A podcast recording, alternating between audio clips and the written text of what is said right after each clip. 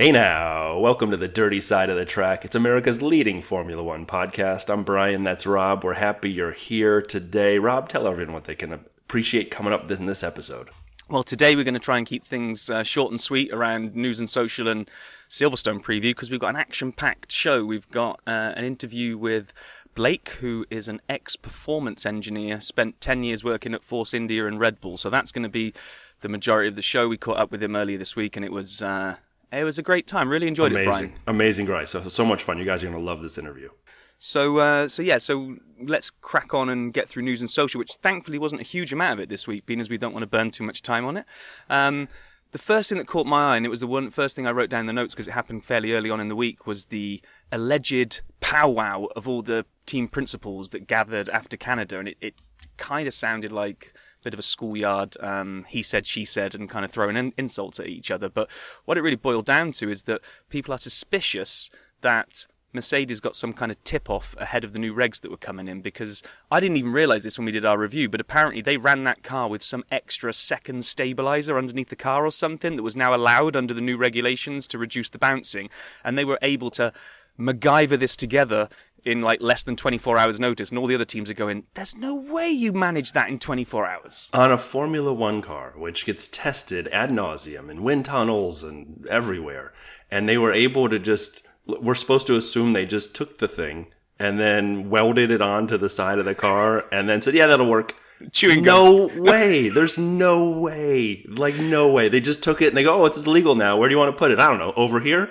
And they like duct taped it on like Yuki's rear wing and they called it a day. There's no way. That doesn't make any sense. And then just to add um, fuel to the fire, um, and this probably has got nothing to do with it, but if you wear your cynical hat, you look at it and go, mm, which is, uh, which, by the way, that's the noise you make when you're cynical. I was going to um, say, is that the noise as you put the tinfoil onto your head uh, that your hat is made of? But I agree, this is also looks bad, so you got to say it. So, um, Shaila Ann Rao, if I've said that right, is the former executive of Mercedes that has left and been appointed at a temporary uh, role in the FIA since the beginning of June. And, and that's what these accusations are saying is you got some little kind of uh, text message from your insider saying oh, yeah. you might want to start considering looking at some kind of stabilizer bar because there might be something coming. I, I, I wouldn't. I'd like to think that didn't happen, but like you say, the fact they pulled this out the fire with like a minute's notice is yeah, a bit. It's anyway. It, yeah, it doesn't look good. So after the race, there was a lot of conversation last week about Max hitting his 150th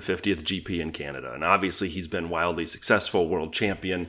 And someone at F1 published a graphic that made its way around Twitter, and it was Fernando, and it was Lewis, and it was Seb, and it was Max after their first 150 races. And the internet and F1 Twitter went crazy for comparing Lewis and Max and why one's better than the other and why the other one sucks. And so it was on and on and on. And what was being missed was that Seb far outpointed everybody after 150 races. Like he's right there in the graphic. And they're like, well, yeah, Max, Lewis, Max is better than Lewis, Lewis better than Max, on and on. Seb, most wins of all of them, Seb, 41, seven more than Lewis. Most podiums, Seb, one more than Lewis, 73. Most poles, Seb, 45, five more than Lewis. Most fastest laps, Seb, 24, three more than Lewis. Most world titles after 150 races, Seb, four, twice as many as Fernando and Lewis, and three more than Max. But everyone was up in arms about Max and Lewis. You're missing the point. The point you, is the um, greatness of Seb can you not bring facts and well-rounded arguments into a Lewis versus Max debate, please? It's, uh, it's not welcome here. I should not do that. I mean, all of those are guys are amazing drivers. I didn't mention enough about Fernando. He has some amazing stats there too. It just it was crazy. But speaking of people who have driven for Ferrari, why don't we talk a little bit about what Mattia Binotto had to say, Rob.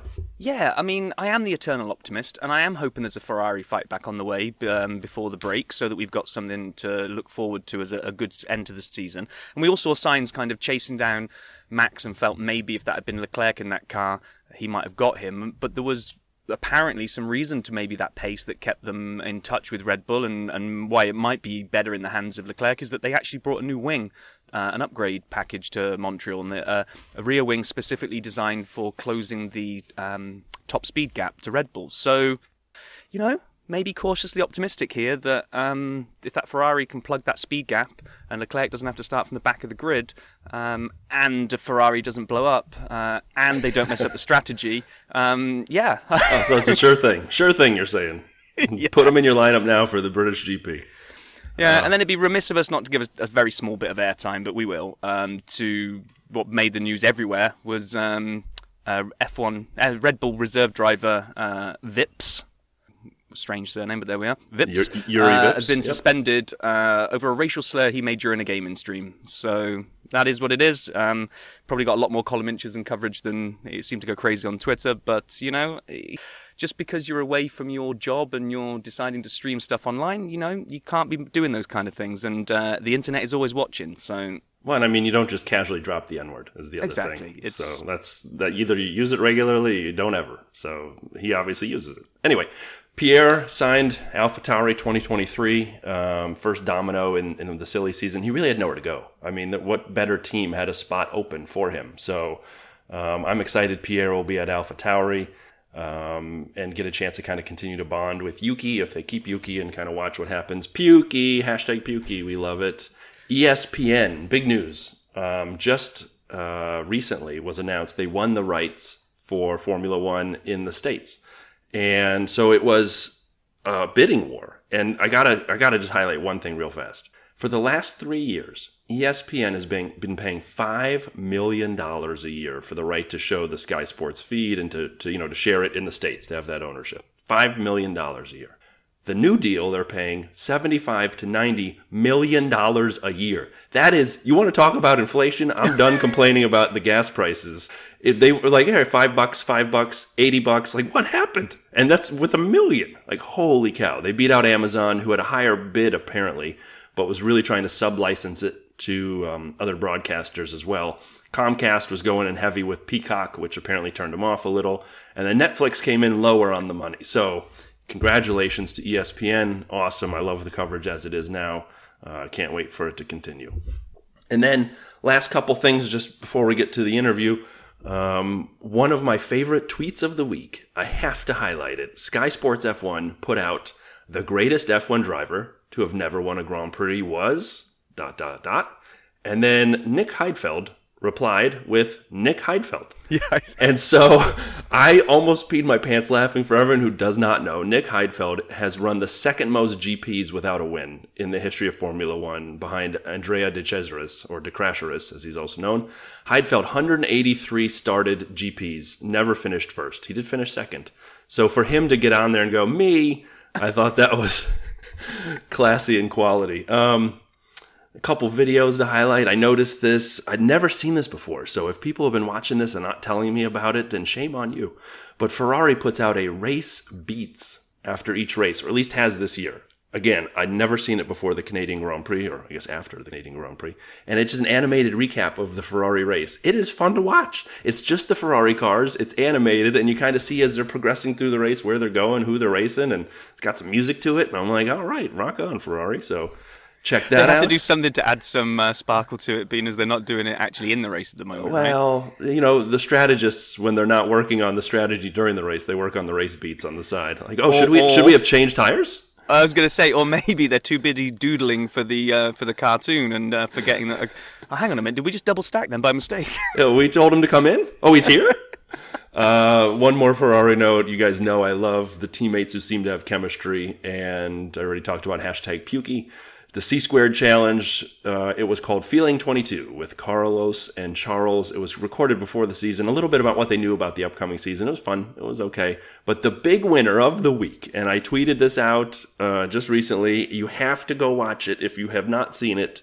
It is the F1 game rating reveal. It is gold. It is so great. It is, you get Haas, Alpha Tauri, Alfa Romeo, Red Bull, McLaren, Alpine. Uh, it is fantastic because they go through each of the components of the driver scores and the teammates reveal each other's scores and they guess first. So it's not just a straight reveal. They go, Oh, what do you think about uh, Daniel's racecraft? And Lando's like, Well, it's all right. And so the point is, and I just kind of highlighted this McLaren. Oh my God. It was. Uh, we've talked on this here channel many times about the relationship that does not seem to have developed yet between Daniel and Lando. And who knows? We're on the outside in, right? So, big caveat. We, what do we know? But every time they release a video, and every time we talk about it, we talk about how awkward the relationship feels, especially coming off the bromance of Carlando. So I watched this, and Lando is clearly, visibly getting pissed from the way Daniel keeps giving him low scores. They finally get to racecraft, and Lando writes for Daniel. They go, What do you think for Daniel? And he writes, and it's hard to tell. Let's say it's 2019 or 2012, doesn't matter. It's the past. He writes 94, which is a really high score. It's out of 100. But then he writes for 2022, 34. you have to understand, there's no scores under like a 60 of anything for anybody. Like Latifi's ability to avoid crashes is above a 60. He gave Daniel a 34 on racecraft this year. Daniel was so angry and like he tried to laugh it off and walk out. Oh my god, I think I would have punched him in the face. I mean, so go go watch. You got to watch. It is epic. And, and, on that, we are very excited to launch into the interview with Blake. Um, so excited he came on the channel. We just recorded a couple of days ago. Hope everyone enjoys it as much as we did uh, talking to Blake. Well, hey, right, we're super excited now to get an interview with uh, an ex F1 employee. We've been hunting him down on Twitter for a while, and it is our great pleasure to welcome Blake from Brrrake F1. I swore I was going to say that the wrong way around, but uh, welcome to the dirty side of the track, Blake. How's it going? It's great to have you here. Thank you so much for making the time. No, thank you guys.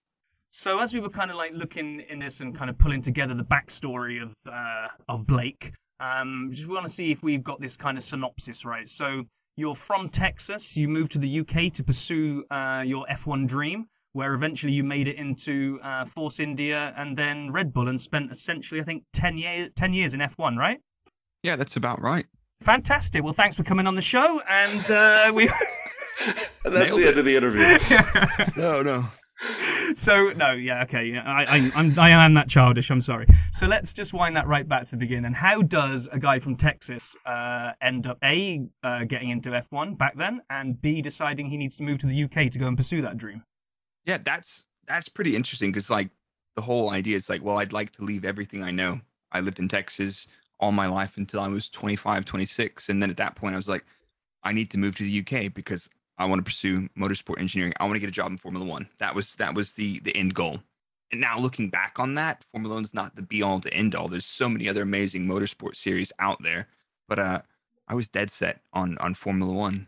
And it, it kind of like if I boil it back down to the essence or whatever kicked the whole thing off, it was my dad's buddy had a spec MX5 race car. And he's like, Hey, I've graduated. I've got a, a new Mustang. I'm doing track days and races with this do you and your dad want to drive this MX5? I was like, yeah, go on. Why not?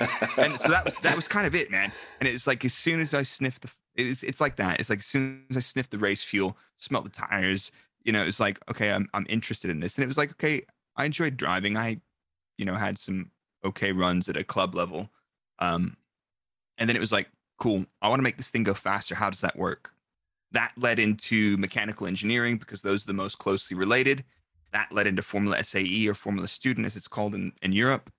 Um, I started getting into Formula One. I was like, hey, this stuff looks really cool. I think I could do that. And people were like, you're crazy. That's that, you know, you like, there's no Formula One here. I asked some advice from, from some good friends, and they were like, yeah, you, why don't you just like, I'd applied to NASCAR teams, IndyCar teams, and like, well, you need experience. I was like, well, how the heck am I going to get experience? it's the chicken and the egg. Yeah. If I, yeah. Where do I get so, it from? So I, I basically um I pulled together some cash and I was like, right, I'm gonna full send on going to the UK for a year to do a motorsport degree, a master's degree, and um see what happens.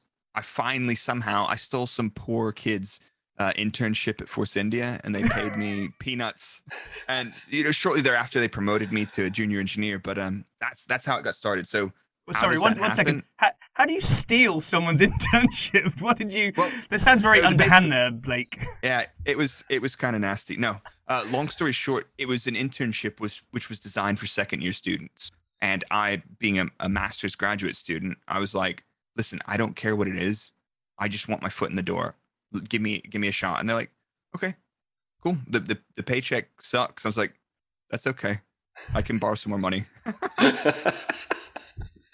that was basically it. So then, then that kicked it off, and then very shortly later, I think the, the the weird part about the story is like about eight months into that job, I was like, I told my, I saw the head of race engineering in the uh, canteen. I was like, hey man, what do I need to do to be a race engineer or you know performance engineer at the track? And he was like, ah, get in line. I was like, okay, okay. and then two two months later, uh, one of the guys uh, left on short notice and like, hey, uh, about that test coming up next week. Uh, you got a passport? I was like, oh yeah, oh yeah, I got a passport. And that kicked off me, you know, traveling for six years um, with Force, in, Force India at first, and then to Red Bull for three years. And that was, you know, that was like, you know, like that was like the super shortcut version of how to be performance engineer at F1. I was like, I just got here and I'm at the track now. It's it's extremely atypical and it doesn't usually work like that. I know guys have been waiting in line five, six years to go to the track. So small team, right time, right place. Yeah, I was gonna say you're literally right place, right time. Um, someone leaves yeah. and and you happen to be in the canteen getting a coffee, and they went, "Yeah, send that guy on the plane." Well, I mean the the the ability, confidence, and desire, and what you did to get there, to put yourself in the position to have that little bit of luck.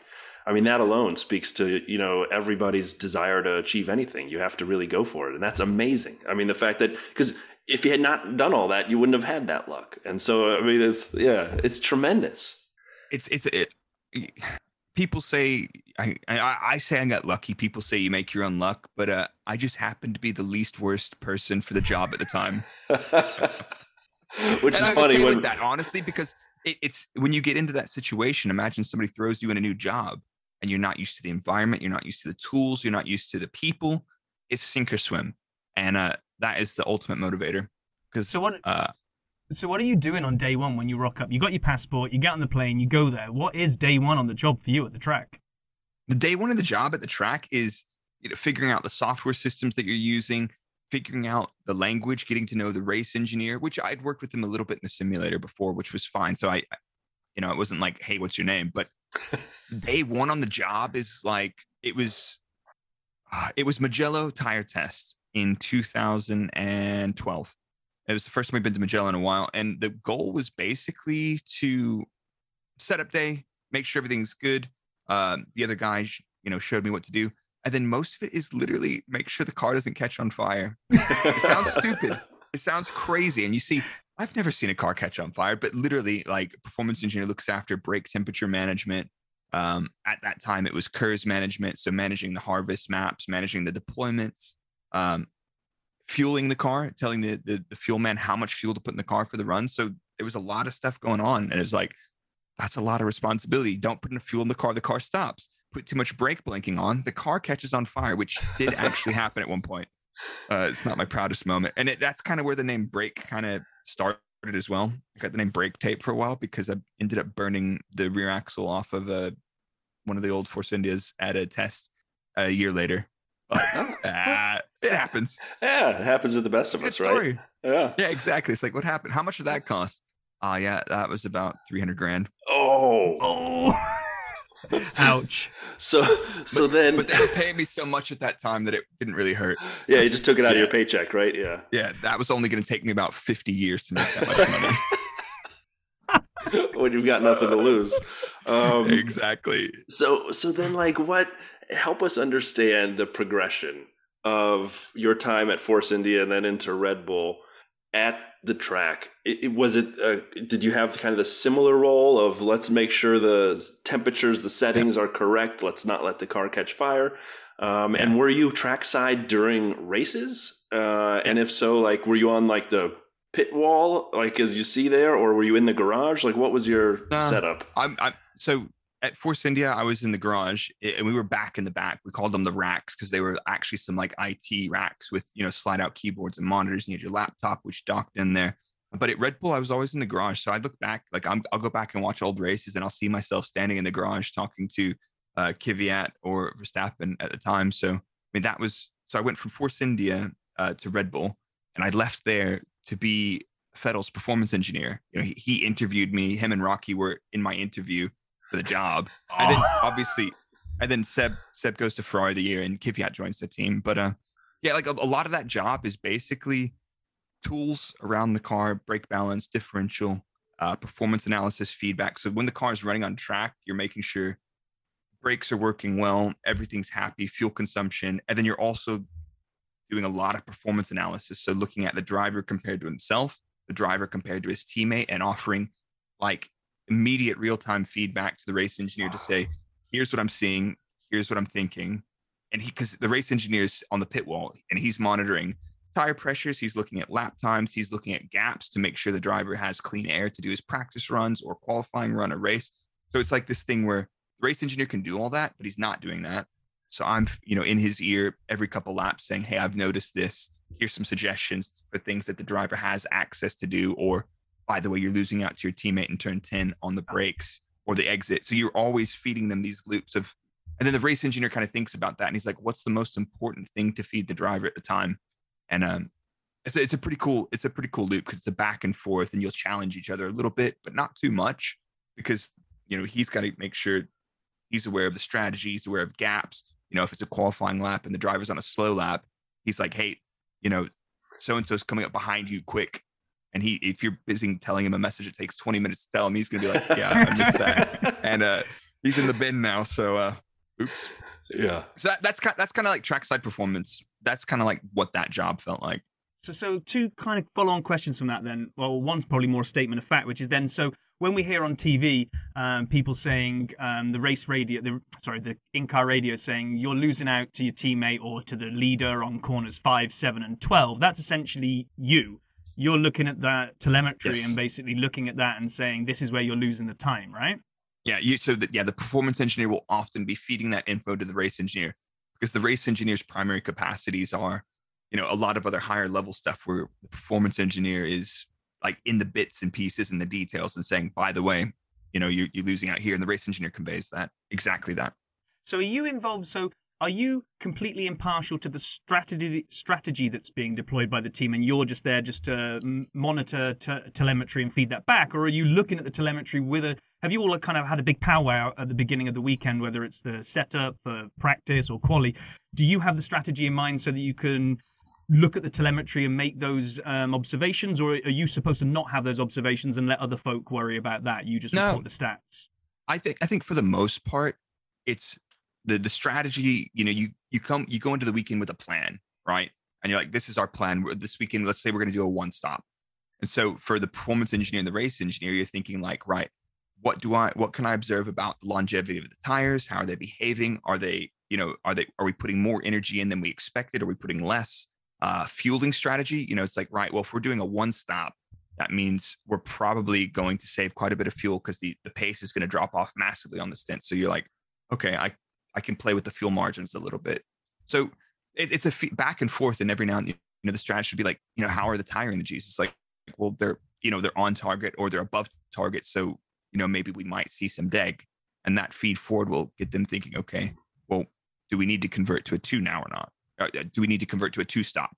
So it's a back and forth you try to usually stick to the plan but yeah it, it's it's always like you know people think like people think strategists know everything but it's the, the system is so chaotic. It's a you know you observe data you make predictions and then you observe in real time what's happening and adapt to it as it comes. And there's no the, the plan goes out the window as soon as you leave the grid. You know? So I I have to ask this question, and if you get mad at me, uh, Nope, just don't answer it. But the people you mention so far, Seb and Kvyat, um, there's a famous inter- interaction between them where Daniel kind of came in hot on a corner, and Seb called him the torpedo. And Mhm. did you? It's a classic, did- that one. It is a classic. It's one of my favorites of all time. And the question for you, Blake, is: Were you on the as a performance engineer? Were you looking at that corner, and did you order a torpedo to the race engineer? Nah, I didn't say it. I didn't. I didn't say deploy a torpedo. Now, I did happen to suggest a brake balance map that pulled a whole lot of front out, so he just kind of. No, I didn't do that.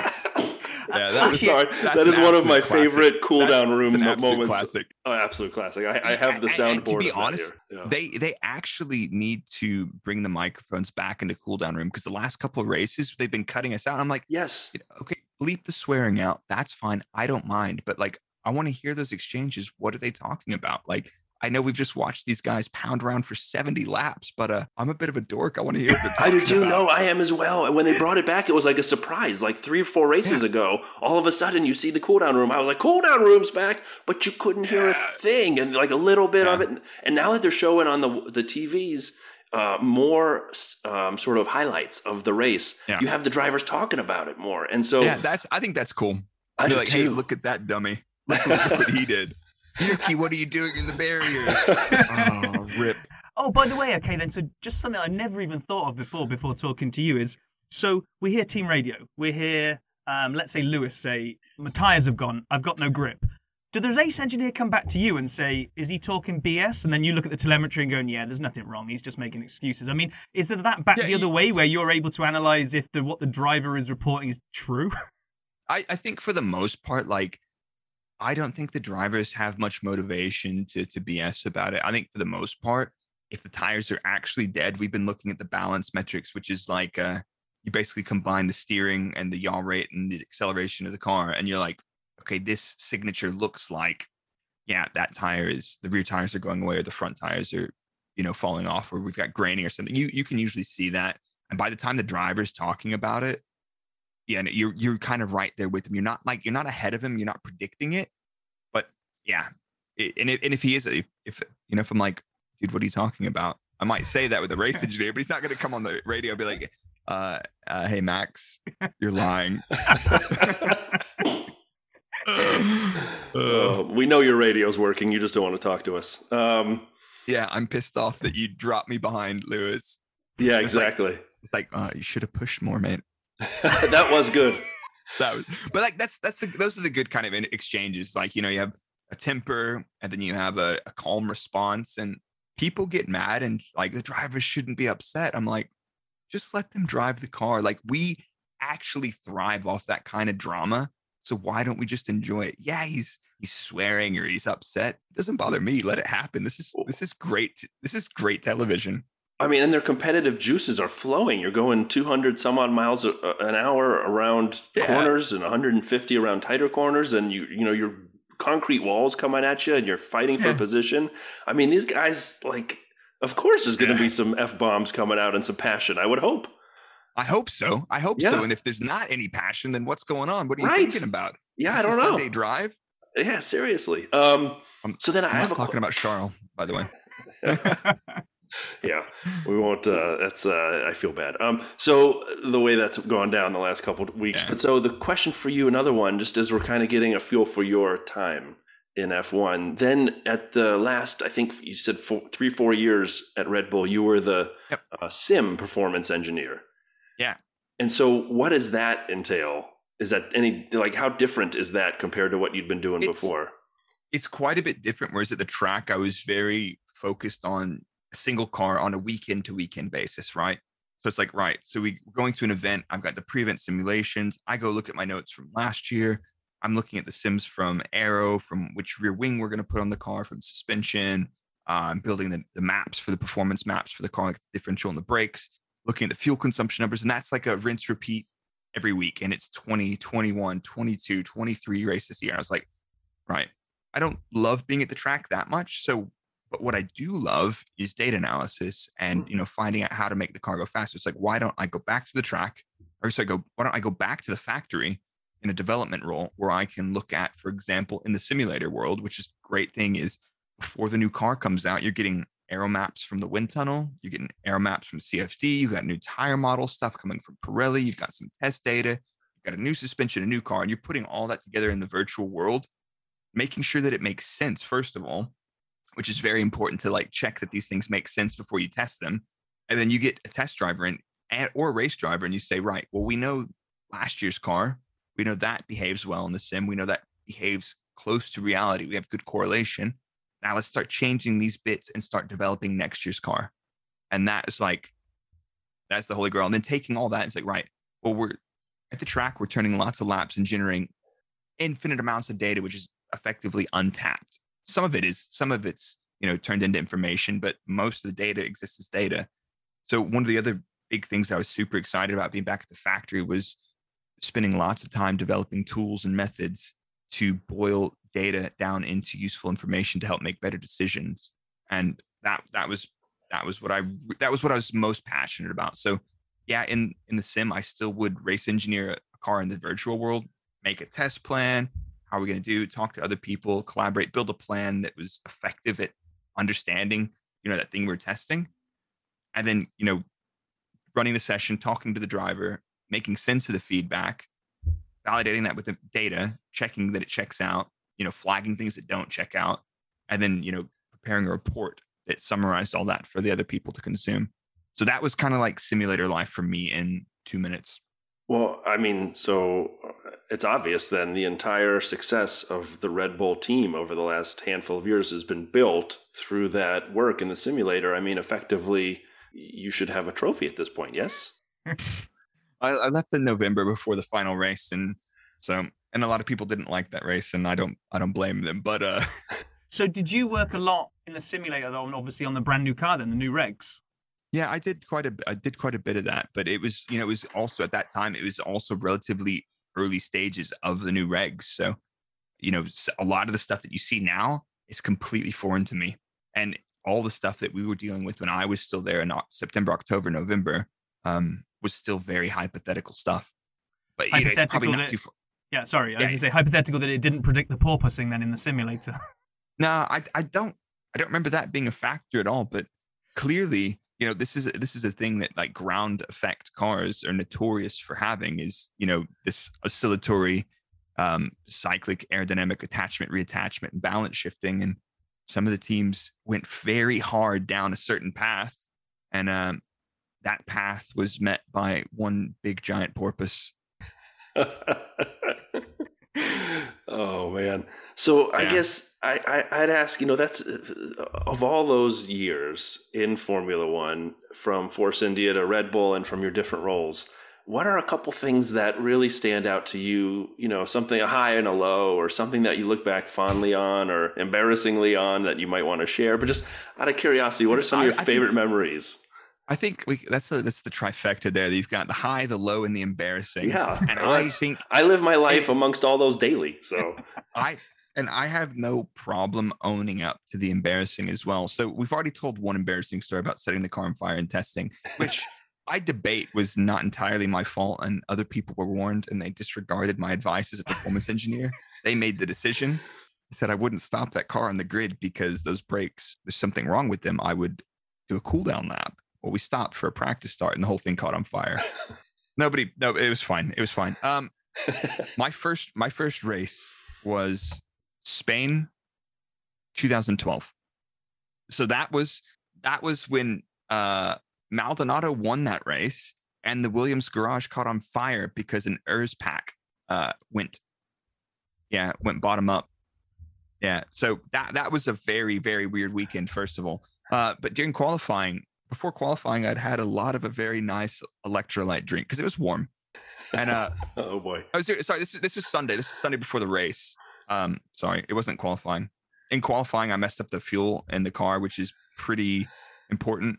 Uh, my race engineer GP saved my butt then. And then Sunday, I had a lot of this really nice electrolyte drink, and I was like, I looked to my buddy David, and I was like, David, I I've got to leave my desk. I need to go to the bathroom, or I'm gonna have to go to the hospital. And he's like, You can't leave during the race. I'm like, just cover for me. And I, you know, I ran out the back and go to the bathroom. And like, I'm monitoring the race fuel lap by lap. I was gone for, you know, half a lap, but still, it's like, you know, if the race engineer to come on the intercom, it's like, hey, did you see this? But that was my first race. I was useless anyway. So I was like, I, I got to go for a bathroom break or otherwise I'm going to hurt myself. That was that was pretty embarrassing. A lot of dead air if they start asking for you while you're out like, back. Uh, it's like David, cover for me. It's yeah. He's like, uh, yeah, he's got intercom issue. Sure. so that was that was kind of like a that was a pretty embarrassing thing, and other than that, it, was like, you know, getting a couple of couple races in and realizing I was the only one like really, really hung over on Friday morning. I was like, you guys aren't, uh, we're not living the good life here. And they're like, yeah, we are. We're just, we can hold our, our alcohol. It's like, no. uh, wacky stuff was like uh, Force India being invited onto VJ's yacht you know, you're thinking this is Formula One. You're in Monaco, and VJ's got his super yacht out there, the Indian Princess, it was called, and he's having these huge parties.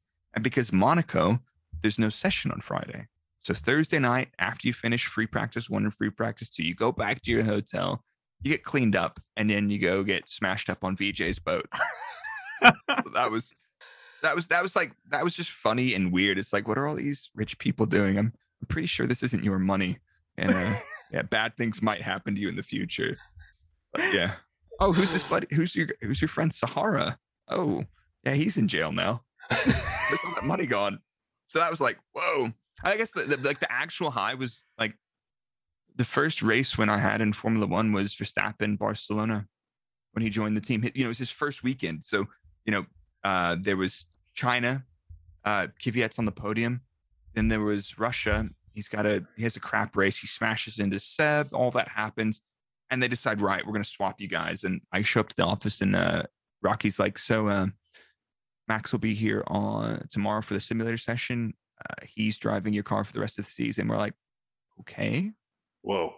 It was like that. It was like overnight. The, the bosses made the decision. That's fine. That's there's nothing contentious about. Like that's what happened. And then uh, and then he rocks up the race, and um, he wins the damn thing. We're like, right. So I mean, clearly that Mercedes taking each other out was uh, pretty spectacular. But you, you know what? You got to be the least worst on the day, and uh, take home some points and maybe a trophy. So that was that was cool. That was my first race win in the sport. Uh, the closest we had seen before that was uh, Perez in Bahrain. So but that was, was that was that was pretty special. What was uh, Max like then in those early days? Was the kind of like this obvious natural raw talent, or did you take a while to? I mean, obviously, you won that first race, but what's he kind of like, and how much are you? I always get this impression, and I've probably got this wrong, that you've got the yeah. guys in the garage that are kind of all they are all kind of having a bit of a laugh and a joke, and then there's you engineers and the people that sit on the pit wall. You're you're kind of higher level, right? You're kind of uh, you're the intellectuals, and you don't get drawn down I'm, into the I'm childish the Joker, stuff. Man. But yeah, okay. I'm the Joker. so t- tell us about a bit about that yeah, the, like the hierarchies, like the, the mechanics, the lads, the, the guys, you know, there's, there's there's dudes, but like those guys are those guys are machines, man. They're they're absolutely insanely professional. Everything they do is to the highest degree. Um, you know, the the pit wall, the, you know, your strategist, your race engineer, your team manager. Of course, you guys they're, they're setting a, a precedent for the other guys. You know, they're not they're not cutting up as much, but we have a laugh. Um, and then the driver, like Max was just this new kid. You know, he was super young, and right away he was pretty quick. I think Dan Daniel spanked him pretty good in qualifying, and he was like, "Yeah, we'll figure it out later." But then after that, he starts showing up to practice sessions in P1, and he's going out at 99% immediately. P1, no building up to it, nothing. You know, not like no wasting time. You know, finding he smashed up a couple front wings and floors early on in sessions, but he got to the limit super fast and everybody noticed that very quickly and it was it was spectacular honestly and that's something you can see i guess then from the telemetry then you you know the difference between a drive that takes a while to get up to the limit uh, so 99% then how yeah. do you how do you know it's 99% stupid nah. question time oh, i mean but it's it's like it's like 99% of whatever they did and for sure like it was clear that daniel was easing into the weekend and all the other drivers I had seen before just kind of eased the weekend. By the time you roll out in qualifying, you know, you're chipping away and you're probably no more than a tenth off your perfect sectors. You know, you you put that lap together in qualifying, but this dude was just like, I'm going to find the limit in P1. I'll tell you what the problem is, and we'll get around it. And wow. he ended up being very quick, very quickly. If that makes sense. And it does. I think the rest the rest is history, and and you see it. I, and I think you you have guys like that. You've got your Fernandos, you've got your Lewises, you've got your Maxes, and those guys are something else. And you know, a lot of what sets them apart is being able to deal with very adverse conditions. Like I remember Max's drive in Brazil in the wet. He's driving around Rosberg around turn was it three four on the outside in the wet. You're like, this guy's on something else, and and he was, and the car was good as well. He, he is, it's the right car, uh, the right characteristics that suit the driver. And as engineers, we often struggle to put a finger on that what they like. We can guess what it is, and we can be like, well, we'll change this and they don't like that. So I think that's what it is. But actually boiling it down and putting a number on a or a metric on a characteristic that a driver likes is actually pretty difficult. Take, for yeah. example, drivers that struggle to their teammate. How do you describe that and then come up with fixes to fix that? Hmm. One of the you things you always hear, yeah, one of the things you always hear about Schumacher and I think probably Alonso and, and others is that they're able to articulate what's not right with the car in the in the right language that you guys can act on. So they don't just say, "Oh, I'm struggling for speed." Oh, great, that yeah. that really helps. Yeah. But they slow. were able, yeah, yeah, nice. yeah. They're so. Um, any drivers that you work with like that that are kind of tuned into being able to tell you exactly what it is, or have you always had to do that kind of like trial and error approach to try to work out what the hell they're talking about? Not, not really. I think for the most part, a lot of them were very good. Like all the guys I work with were very good. Some of them you know, the, the best, like, I'll put it this way rather than talk about anyone in particular, the best drivers are the ones that can tell you what they think is causing them to go slowly rather than telling you about all the problems they have. That Hmm. makes sense. You know, because like imagine you look, it's like, well, the car doesn't feel right in turn nine, uh, a little bit of understeer in turn 10. It's like, no, no, stop. What is the what is the the what is the alligator closest to the boat that we need to knock on the head? Oh, it's it's traction. It's like, well, you haven't even mentioned that yet. Cool. so so the drivers that are able to get to the point and tell you exactly what is causing them the most problem to go faster and that they can identify that instead of saying, well, all this stuff felt bad and this felt good doesn't do anything. But like when you pinpoint that stuff, those drivers, you know, and then you then as an engineer, you look at your toolbox of things you have, and it's like, well, okay, I can change that, but that hurts this. Ah, I've got this thing that fixes that and doesn't hurt anything else that much. You want to try that? Yeah, we tried that in the sim, and that's that should make sense. So you you, you build up a you build up this database of like what you tried in the sim, and okay, this fixed this but made this worse. Then you go to the track and you apply that, and often it hits. Sometimes it doesn't, but that's that's the reality of simulation tools. It's interesting. It's sort of like a, a Days of Thunder, like Cole Trickle effect, right? He couldn't speak Yeah. the language with his uh, his pit boss, but uh, once he could, he could unlock a lot of it. Actually, you know, one, one thing we do Yeah. here on the dirty side is occasionally we will go highlight former, you know, old drivers, and a couple of them over the past. Um, we're only about six in so far, but a couple of them come to mind, especially back in the day, who grew up as mechanics and the ability as a Yeah. mechanic to really understand a lot of these things, like the Fangios and the people who knew how to tweak the car, like Lauda, um, Yeah. and some of the background that they brought is just it's interesting because you could almost see the success they had um, growing from their understanding of the car. So it is fascinating. Yeah. There's there's two sides of that coin as well because you don't want a driver who's slow and trying to race engineer the car themselves. Because if you have a driver that's slow and trying to race engineer the car himself, it's it's the you know it's the chicken and the egg thing again. But it's like if you have a driver that has good technical understanding and he knows what those things are doing and why they're doing that, and then he trusts you to pick the tools out of the box based on what he's told you to do, you end up getting in a very good like a good rapport with like right. I know my race engineer changes the right things, and you trust him for the most part but yeah, the guys that have that technical understanding and the, the feel for it, it- probably not going to have too many of those anymore. Yeah. Well, but you might, you might, Yeah. you know, like a lot of these guys coming through karting and all the series. But yeah, that's the it's the same goes for designers. The you know the the super mega mind designers that you know revolutionize the designer concept. It's getting everything's getting broken down into smaller and smaller, and everybody's getting super hyper focused. You got a guy that just does this bit, a guy that does this bit, and there's not like that one dude again, like your Adrians and your uh, Ross Brawns.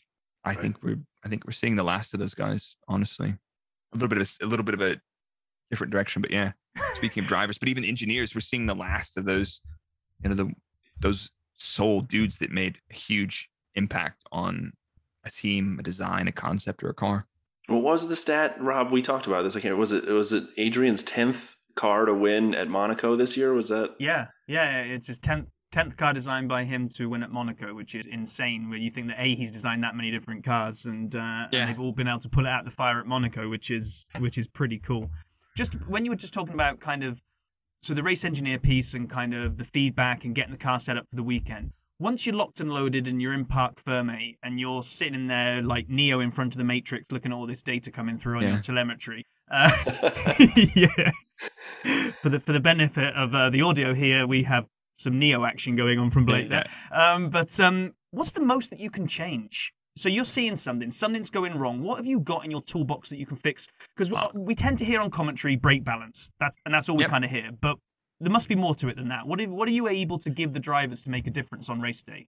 So on race day, for the most part, you've got a couple things. Tire pressures these days are so prescribed into a window, you don't have a whole lot of flexibility on them. You're probably going to try to start them as low as possible, and whatever you get to is whatever you get to. You might balance them out. So during the stint, they're you know the car is balanced. Uh, you've got flap angle on the front wing. That is one of your adjustment tools. You see, you can you can pick that. You can change that through qualifying. You can change that for the start of the race relative to qualifying, and you can change that in pit stops. That's often changed in pit stops. We don't see it, but there's often somebody down there with a little gun changing the front wing angle and those little tiny little screws. Uh, brake balance is a huge thing, and it's not just like a like you look at a race car and you think it's like an offset, just shifting the balance forwards and backwards. It's you know how much brake balance do you have? You know how much of the front brakes you're using initially when you push the brakes, how much of the front brakes you're using as just as you're bleeding off the brakes. that has a huge impact on the car balance in turning. So people think of brake balance as like stopping the car. Brake balance is stopping the car and turning the car. Hmm.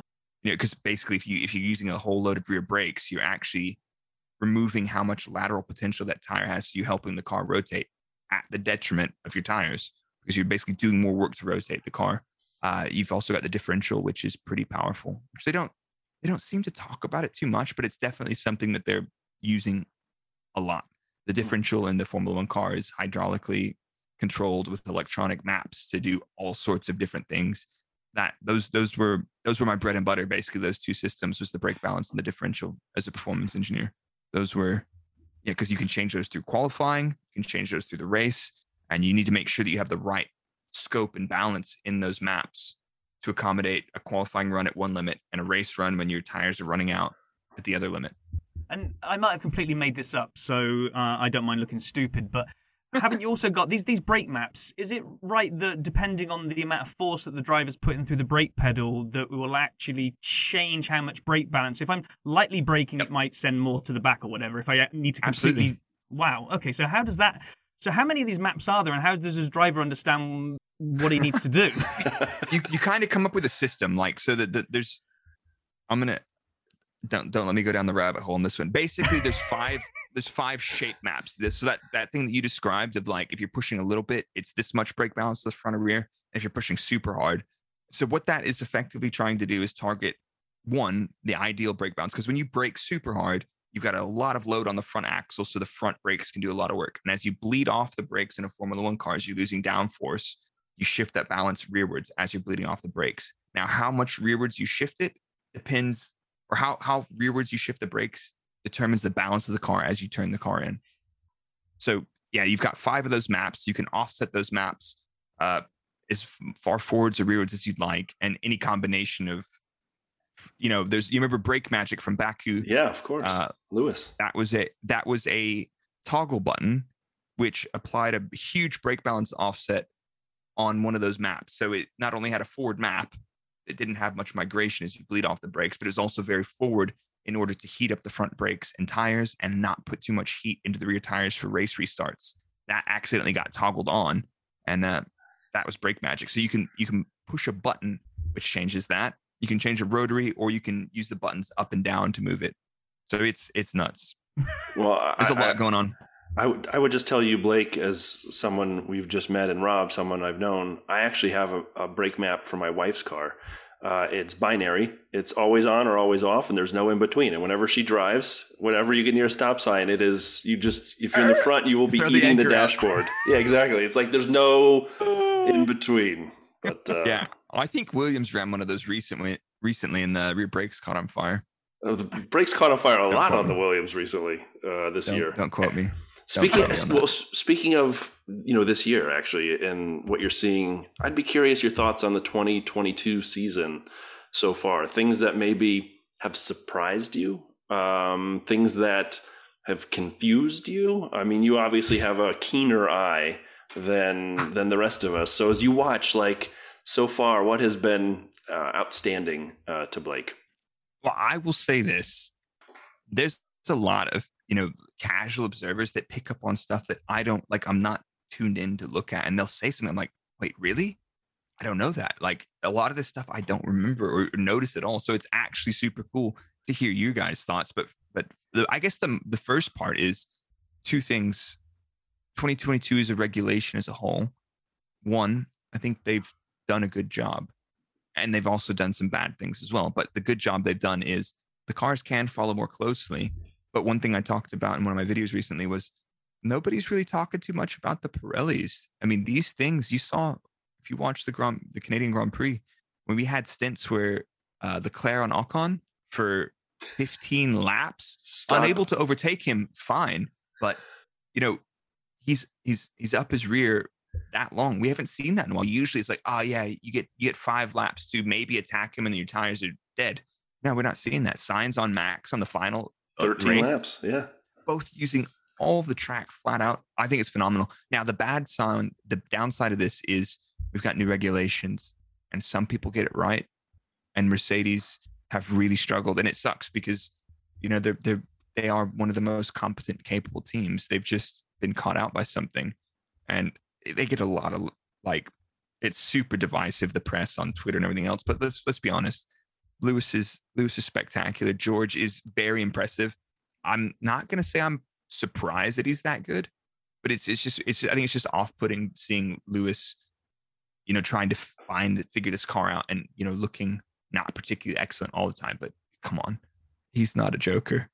But uh, the the shakeup the shakeup of the grid has been an unfortunate side effect of new regs. Yeah, I mean, me and Brian have discussed this on previous episodes, which is that like last year when we were looking forward to the new regs, we just wanted we it would be great to not have Mercedes dominance. It'd be great to have more cars competing for wins. And we've kind of got the Mercedes have dropped off from the dominance point of view, but we're kind of really only looking at Red Bull and Ferrari, and then everyone else is fighting for best of the rest. Uh, where do you see or, and maybe if you've got any insight into this, but there's kind of reports that Red Bull have already maybe used a lot of their development budget, so they're making hay while the sun shines, and other cars we might well see that gap close as things go on. Is that is that? I hope um, so. Is, I was going to say, is that ridiculous optimism, or do you think that Red Bull have, it's theirs to lose now, and, and Max is going to drive off into the sunset? Looking like analytically, looking at where the other teams are in terms of pace, they're to have like let's let's put it this in qualifying outright mercedes is roughly 1% off. That's a huge gap. It's monstrous you know? Like i think the car probably has the potential and they've pinned themselves in a corner with their suspension design not letting them get the most out of the car but also the window that they developed the car for they can't run it there. So how fast will it be once they get around this? I don't know.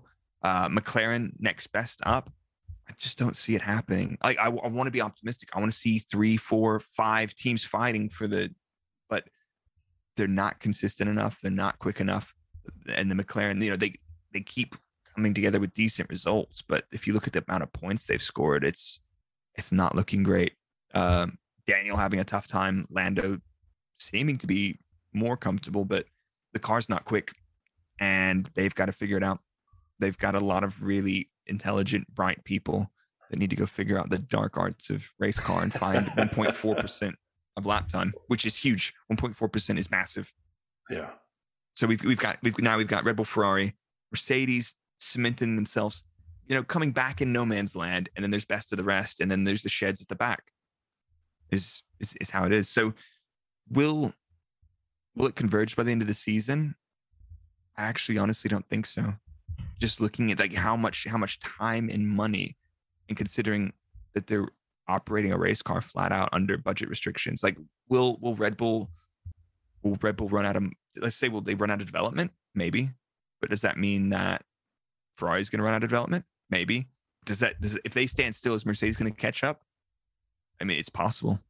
But you know is, is mclaren or is uh, alpine going to to come up hunting for them this season? Now no so way. I'll be. I'd love to be surprised, honestly, but I just don't see it. We have um, uh, we've somehow gotten into a debate about Haas frequently, um, and we were both. Actually, I should give Rob credit. He was more optimistic than I coming into this year. He he thought they'd have points uh, and more than zero as they had last year, but actual points, and they did. And they've had some competitive yeah. races. K Mag um, has has looked good at times, um, and obviously Mick is is on the bad luck train now that he finally had an opportunity. But yeah. the question I'd have is I I got on board early with the excitement around Haas, and I was excited for the car that they developed for 307 years in a row, uh, to the detriment of all other teams and cars along the way. And yeah. now I'm worried that we have seen a bunch of DNFs. We've seen uh, a sort of lack of regular and routine pace out of the car at at each track. And I again, I know they had a great quality five and six in in Canada. That was spectacular. But that it was, was in the rain. It was a rain quality the equalizer. I love it too, and I, we, I, I, from now on I want a rain quality and dry race, but that's a different story. So sign me up. Yeah, sign me up. The, the question I'd ask is, do you think Haas has better days in front of them, or is it going to be tougher days in front of them? Meaning, do we anticipate them keeping up in the development war with the lower midfield, or should we see them slide back towards Williams and you know even maybe behind Aston Martin here uh, as things go? I'm not I'm not really sure that anybody at the back has made a whole lot of progress. I haven't really looked at the their, you know, qualifying and pace. Race pace is so hard to actually boil down to a number, but qualifying pace, they're they're just inconsistent. I think you you said it. They're you know, they're just inconsistent. And I don't know if that's struggling to get on with the tires, if they have issues with brakes, which I know some teams in the past have had, you know, issues getting brakes to work properly often, which you don't hear people talking about it, but it's actually a thing. Um, which I the teams I've worked with didn't have those problems, but I know that other teams do have those problems. Um, I think it's just inconsistency, struggling to understand the tires is what it looks like. Maybe there's different tracks and different characteristics when they need to run a bit stiffer and lower or whatever that just doesn't work out for them. Um, Kevin looking pretty good. Mick fairly inconsistent. I think. I, I, don't really know what to think about it. The Ferrari also, the Ferrari power unit also letting them down a couple of times, which is which is sad to see because this was Ferrari's championship. It's yeah. Ferrari's championship, and, and that feels like they're just letting it go through just either like you say power units letting go and then when the power unit doesn't let go just strategy. I mean again from the outside looking in everyone on twitter it's very very toxic saying oh they're all idiots running strategy at ferrari. Well surely they can't be right? But but it no, does look like idiots. from the outside no, sure yeah i mean it looks like from the outside looking in that they're making some real stupid calls on strategy but it's easy to be the armchair pundit right yeah, it is. I, I think Monaco was pretty bad, honestly. I, I get what they were doing, but it was so risky. Monaco, the rules of Monaco are uh, track position is everything. And if it's wet, be on the right tires at the right time. And with Leclerc, they ignored both of those rules. And maybe, maybe, maybe, uh, you know, maybe Carlos had them over by saying, no, I want to stay out. But he wasn't looking too stupid, honestly. It was just the fact that when the Red Bulls got on those intermediates, they were rocket ships on those things. Yeah. And they got rearranged and there they were. Uh, yeah, I don't know, man. I, I think honestly, the Ferrari power unit is pretty disappointing for everybody. Not, you know, I'm not, I'm not, that's not me taking a dig at Ferrari fans either because I think they've got the fastest car this season. Leclerc has been flawless in qualifying. He's been amazing. absolutely flawless. And uh, Max has made quite a few mistakes, some of them quite obvious mistakes, especially earlier in the season, like they cost tenths of a second. So I think I think Haas are just kind of drinking some of that bad Ferrari, and then they, they've got their own problems as well with inconsistency and pace as well when the car is working. So, yeah. well, I, I appreciate that very much and that the view, and I know Rob does does too. But I guess I'm curious now. Tell us a little bit about yourself, Blake. I mean, you're a content creator. I follow you on Twitter. It's a fantastic follow at Brrrake. There are three hours. Br R R A K E. You got to follow him. Um, but tell us a little bit about sort of your transition to to what you're doing now. Yeah, so my transition to actually doing motorsport content was much weirder than motorsport content. So I've been a gamer forever. Um, COVID hits, I start playing Call of Duty Warzone online with all my buddies. I start uploading terrible, terrible Instagram clips, but you got to start somewhere. And I kind of use gaming content creation to cut my teeth and figure out the mechanics of making content, social media, editing. And that was great. And I was like, I, I knew I was at the end of my Formula One career. I wanted to take a break at least and do some, try something different. I've done it for 10 years. I feel like 10 years is a good amount of time to do something. I was like, right, I'll, I'll mix it up. I'll try something else. Um, and then I was like, okay, I've got to do Formula One content. Like there's no, there's, there's, there's good uh, journalists. There's good, you know, like enthusiast experts, but there's not very many experts on YouTube and doing social media around Formula One. I was like, right, I'm gonna do it. So so so I, that's that's been my full sin for the last realistically since probably the start of the year. But uh, I've started attacking TikTok. So Brrrake F1 B R R R A K E F1 on TikTok and the same on YouTube. And and those have been I've just been putting all my time and effort into those live streaming on Twitch at Brrrake, not Brrrake F1, just Brrrake. Um, doing analytical content and just like like kind of like you guys are doing with the podcast, just like building a community with with an open mind. None of the toxic space like Twitter can be, where it's just people shouting into the void. It's like, no, come here and have a conversation. If you don't like somebody or something, like, I, like the the, uh, the the data doesn't really care about people's opinions, basically. and if right. and if we can't use data to if we can't use data to answer that question, we leave it up for debate and establish that it's opinion, and nobody can be nobody can have a more correct opinion than someone else if the data isn't there to back it up. And that's that's kind of how I've taken approach. And it's been fun. It's been a lot of fun. It's it's a lot of work, but you know, my passion has always been for a very long time Formula One and motorsports and analysis, and you know, I write a bunch of code. I'm editing a lot of videos all the time to do you know writing code to do analysis, and that has been me for the past six months now, and uh, I feel like it's just getting started, and I'm having a lot of fun sharing you know and and stuff like with you, Rob and Brian, like sharing these conversations with other people that are enthusiastic about it because I think there's a really interesting negative narrative about new fans, which is, you know, oh, you watch Drive to Survive, you're not a real fan. It's like, who cares? Who cares? It's like you and I, if you're new or if you're a veteran of the sport or whatever else, we like the same things. We have something in common. If you're new to the sport, don't gatekeep people. That's weird. Right.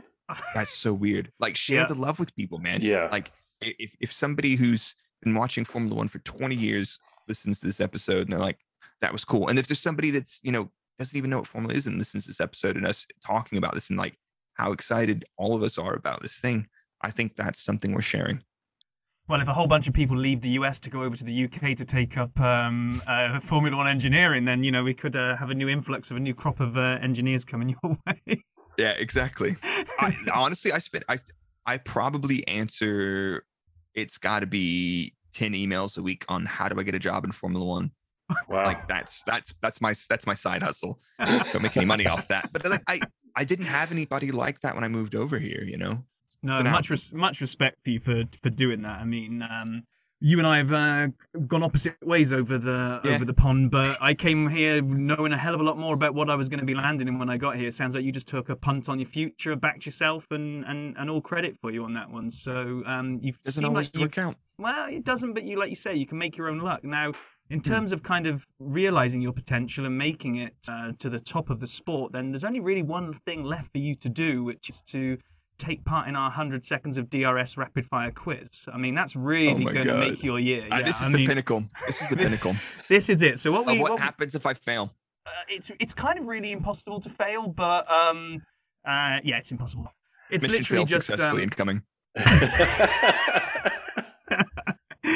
so Brian's going to run a 100 second counter for us. It's literally a bunch of some F1 questions, some not. They're all kind of very simple. You, you'll get the hang of it, and there are no wrong Okay. answers. So, uh, Good. and and also just to be to- totally clear as well, there is no prize as well. You can't win anything here, Okay, right? fine, fine.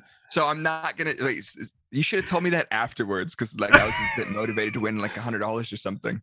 Hundred dollars. What are we made of money over here? Yeah, I mean, you I'm can not, you, that's for you sure. can you can definitely win the title of best person called Blake to ever play 100 seconds of DRS. Sign me up. Sign me up. Okay, are you uh, ready to run a timer for us, Brian? I am prepared and ready and willing whenever you guys start. Bla- Blake, are you ready for this? I'm I'm thrilled. I'm I'm so energized right now. All right, I'm gonna count you guys in. Here we I go. actually am. Three, two, one. Begin, Rob. Favorite Formula One track? Uh, Spa Francorchamps. First poster you had on your bedroom wall? Didn't have any posters on my wall. Well, maybe there is a wrong answer. Yeah. Uh, Ferrari or Ford? Ferrari. Mario or Luigi? Luigi. Mm. If you were a member of the pit crew, which tyre would you change? Uh, front left. Is hot is a hot dog a sandwich? Absolutely. Favorite livery on an F1 car of all time? The new the new Ferrari is so good. The new Yeah. Ferrari is so good. If you could add a James Bond type of gadget to an F1 car, what would it be? Um, grease gun. Coffee or tea? Coffee. Favorite non-motorsport sport? Cycling. Favorite F1 driver of all time? Schumacher. If you could put two drivers from different eras head to head, which ones would you pick to race against each other? Mm. Fangio and Lewis. Oh wow, that would be great. Would you rather be chased by one horse-sized duck or ten duck-sized horses? Ten duck-sized horses. Wet or dry race? Wet. Uh, Batman or Superman? Batman. I've got to ask this one for Brian. Tires, interesting or not interesting? Very interesting. And Yes. mysterious. Yes. Very mysterious. I'm a tire guy. What's your, what's your favorite ch- cheese? Uh, Gruyere. Best racing movie of all time? Uh, what's the one with Lauda?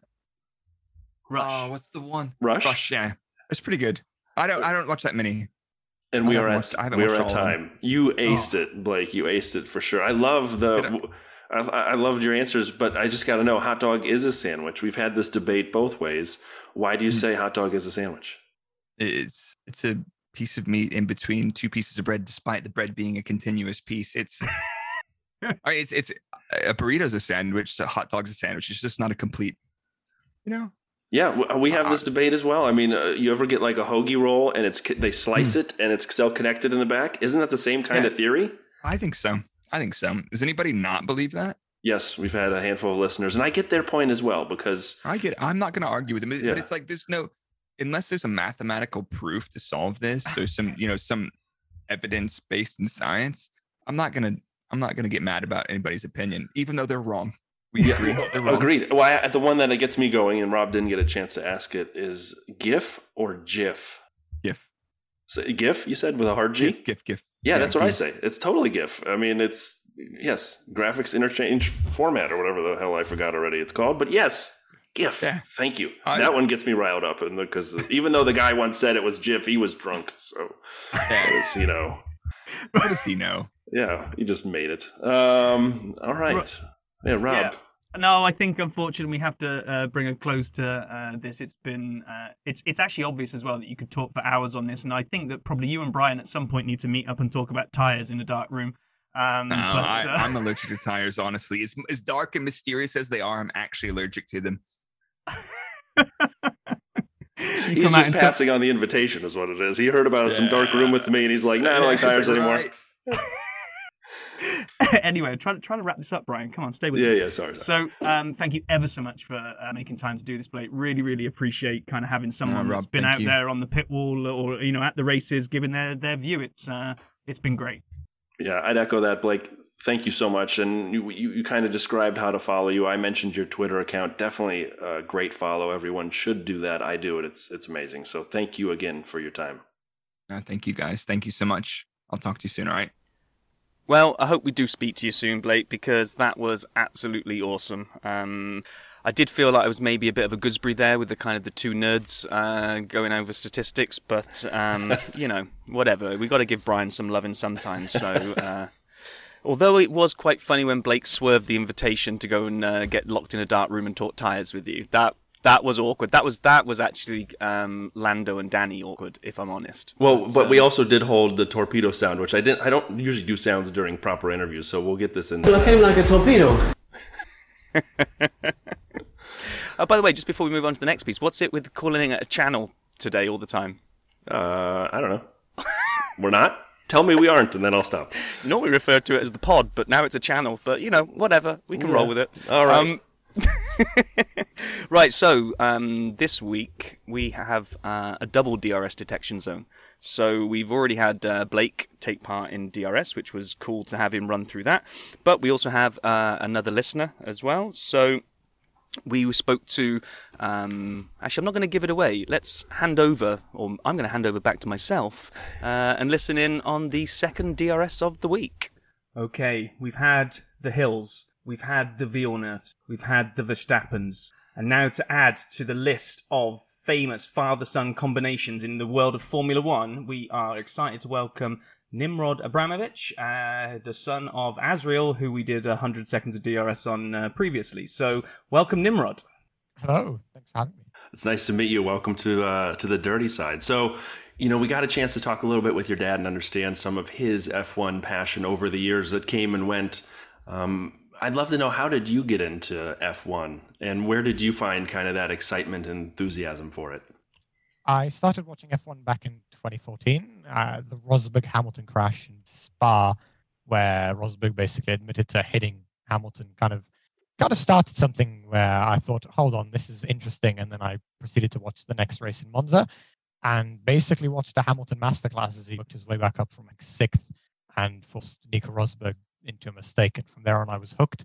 I'm not sure what about it was, but I always liked cars in general, and I am a very competitive person. I love go karting, so uh, it made sense, and since been uh, loving it.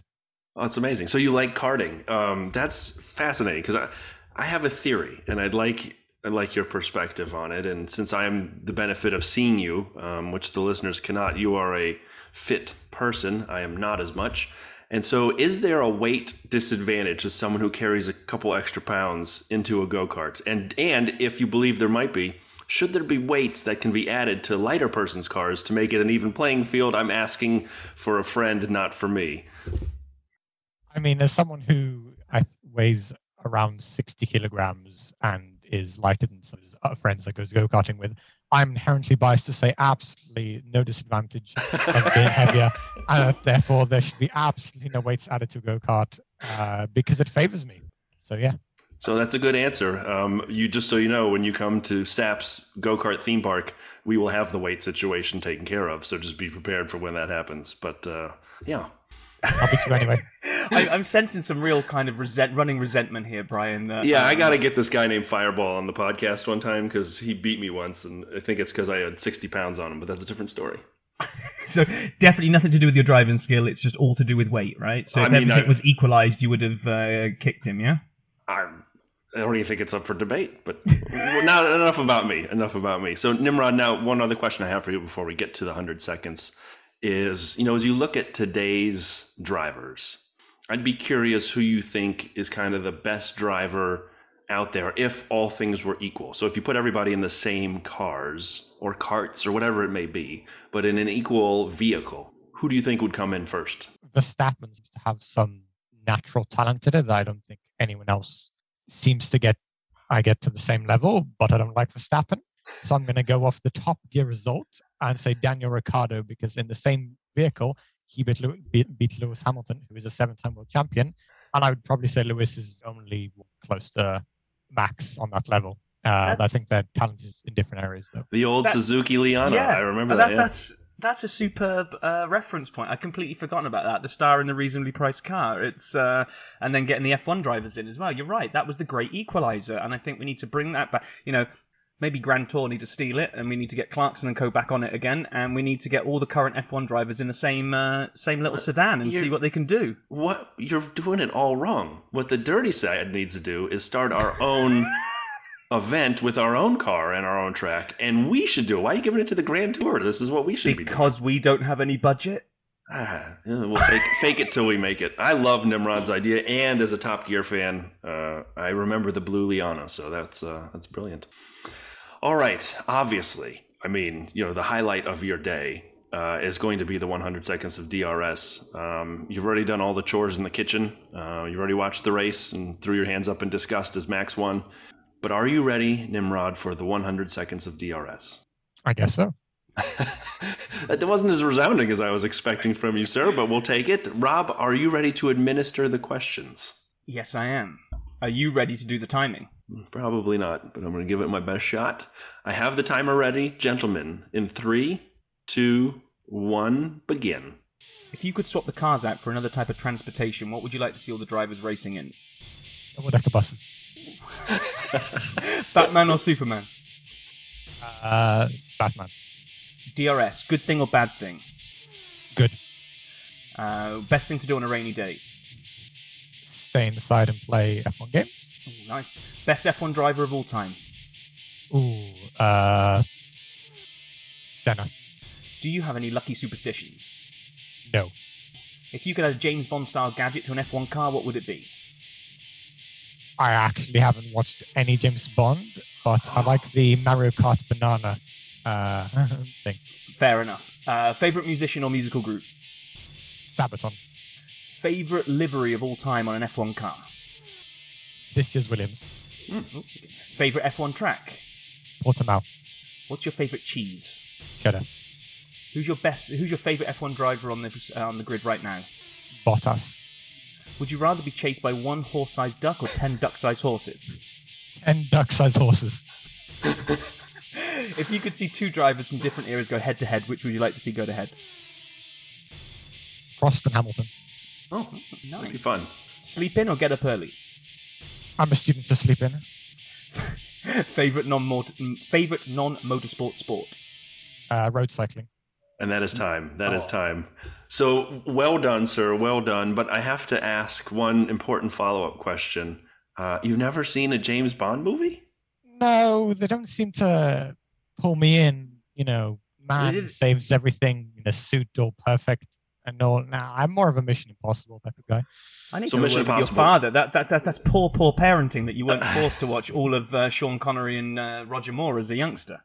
He still is a youngster, Rob. We're old, is what the other pro- side of that I, I know, argument I know, but he's now into that point where he gets to choose what he wants to watch. He's gone past that point where you have to watch what your parents make you watch, right? So but the Daniel. Craig ones are still good ones, and those are modern. And so, Yeah. uh, no, they are. So uh, interesting. Well, I would, I would, I don't know if I'd start with the last Daniel Craig, but if you're ever bored and you feel like streaming something fun, check out his first one as Bond, Casino Royale. It's really uh, quite good, I believe. But anyway, that was that was fascinating to me. I didn't.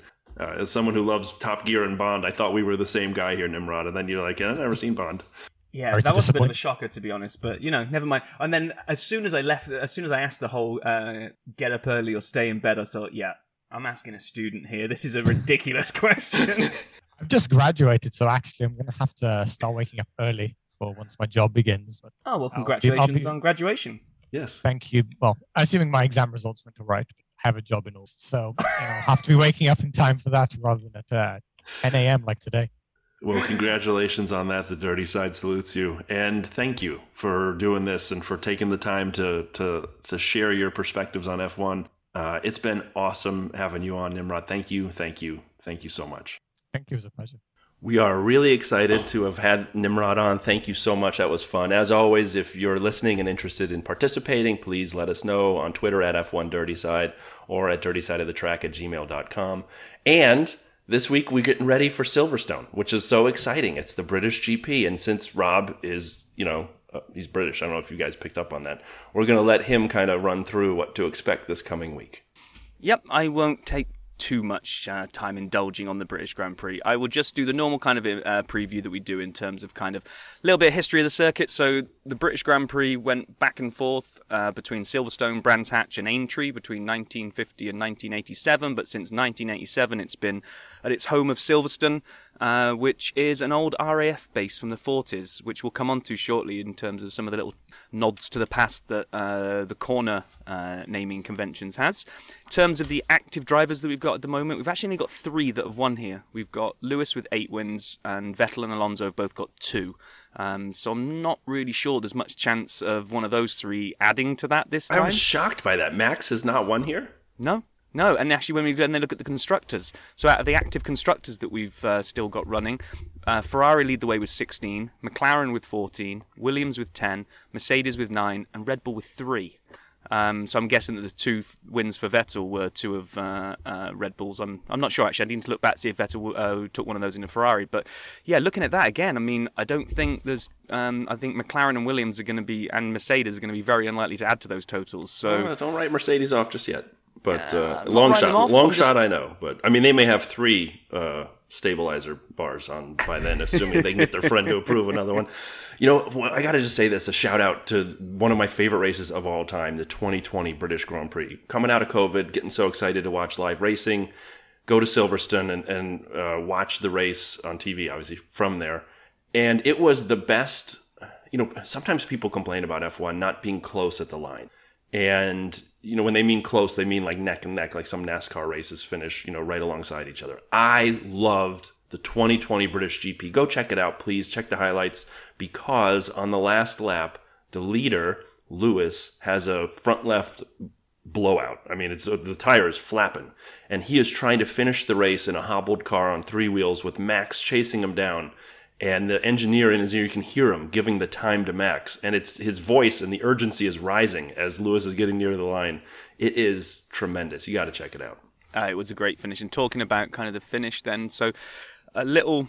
A little kind of wander around the Silverstone cir- circuit. I'm not going to go and name every single corner here, but I just found an article that went down kind of some of the history behind some of the names on the corners. So, uh, one of the first corners, or the first corner, is Abbey Corner, named after a 12th century Luffield Abbey that the remains were discovered just north of the circuit. There you go. Uh, Aintree, that's a tip back to where the British Grand Prix used to be held, even though these days it's more associated with horse racing and the Grand National. Anyone in the US that doesn't know what the Grand National is, then again, go and check that one out. People think the Kentucky Derby is a big horse race. Go and watch a video of the Grand National. You'll have you'll have your minds blown. Uh, we got Luffield, which is the other half of Abbey. Um, this one, maggots. I always just I always just assumed this was something to do with fishermen and going and putting bait on their lines and uh, going fishing with maggots. But um, which, with your confused look now, Brian, do you know what a maggot is? Yeah, it has nothing to do with fishing. And you wrote here, not named for the things fishermen use, but rather a nearby moor. Yeah. So none of you- that makes sense to me. Okay. I know what a moor is only because I'm not an idiot, but none of what that says. So what do you think sense. a maggot is then? It's something that a little white bug that crawls out of raw meat or you know spoiled food. Okay, so as a lad, if you were going to go fishing in the uh, in the morning, you would go to the ne- nearby bait and tackle shop and you would buy live maggots, a little tub of them, and you would go and thread them onto your hook. You talking about worms? Maggots. Worms. Well, you can go fishing with worms as well, but maggots are also uh, a, a well-known bait for fishing. There you go. You learn something new every day, Brian. Every day is a school day. I fancy myself a fisherman, and I've never used a maggot. So So you've never gone fishing in a, in a British river, then? Um, what must be I gonna British fish. They like to bite on maggots. Anyway, What am I going to catch there? I don't know. Anyway, something brown. I'm sure there's fish and Something chips amazing. or something with terrible Um, sauce. anyway, let's get back to Silverstone. Hangar Straight is then a nod to the airbase. Um, Stowe. I didn't know what Stowe was. Apparently, it's a nearby private school that Richard Branson went to. So there we go. Um, then we come to the most illustrious corner on all of Silverstone, uh, which is Vale Corner, which apparently is named after the co-host of America's leading F1 podcast. Which If is only people knew how much we paid to make that corner named after the dirty side of the tracks, Rob Vale. I mean, it is in the high millions. like we could have had the streaming rights for F1 in the states, but we let ESPN take it because we named it Vale. Exactly. Uh, they had the foresight tonight to name it so many years ahead of the podcast being launched. But uh, yeah, it's, it's fact. I mean, just go Google it. It's definitely named after me. Um, Club Corner is a nod to uh, the Royal Automobile Club, or as people know it back home, the RAC, as they have, uh, I think, some headquarters nearby and uh, got a long history with the sport. And then also that kind of rounds off the, the the corners and the racetrack. But last but not least about the preview is that it's also the next round of Rob versus Brian the draft. I picked Silverstone out as one of my tracks, so we will be dusting off our rosters this week, taking a look at the fantasy points, and uh, praying that I manage to beat Brian on my home track. Well, we'll see. I wouldn't uh, wouldn't bet all the money on it, but we'll see what ends up happening. But I think it's. Uh, I'm really looking forward to it next week. I've got to get in touch with uh, the guy at the Iron Horse, but I think we're going to be doing another watch along. It's going to be 10 a.m. Eastern, so it's not too ridiculously early. So uh, keep an eye on social media. Um, if we are doing it, we'll throw it out on uh, Instagram and Twitter, and hope to see some folk down there. I was hoping it had kind of broken you, this early morning thing. I thought you were going to say it's not too ridiculously early, pause, for a beer. And I was going to say 10 a.m. is pretty early for a beer for most people, but you didn't say that, so you're still a normal human. I love it. Now go drink light Absolutely. beers. This is this is in the morning. later. I mean, the other, the other race was an 8 a.m. start. I think Monaco, and I was on the beers then. So this is 10 a.m. I mean, this is almost lunchtime. Oh, amazing. Well, as always, we just wanted to say thanks to everybody for listening. We are so excited for the British Grand Prix next week. We will obviously be back next Sunday with a recap of the race. Um, just thanks so much, everyone, for listening. And as always, tell a friend.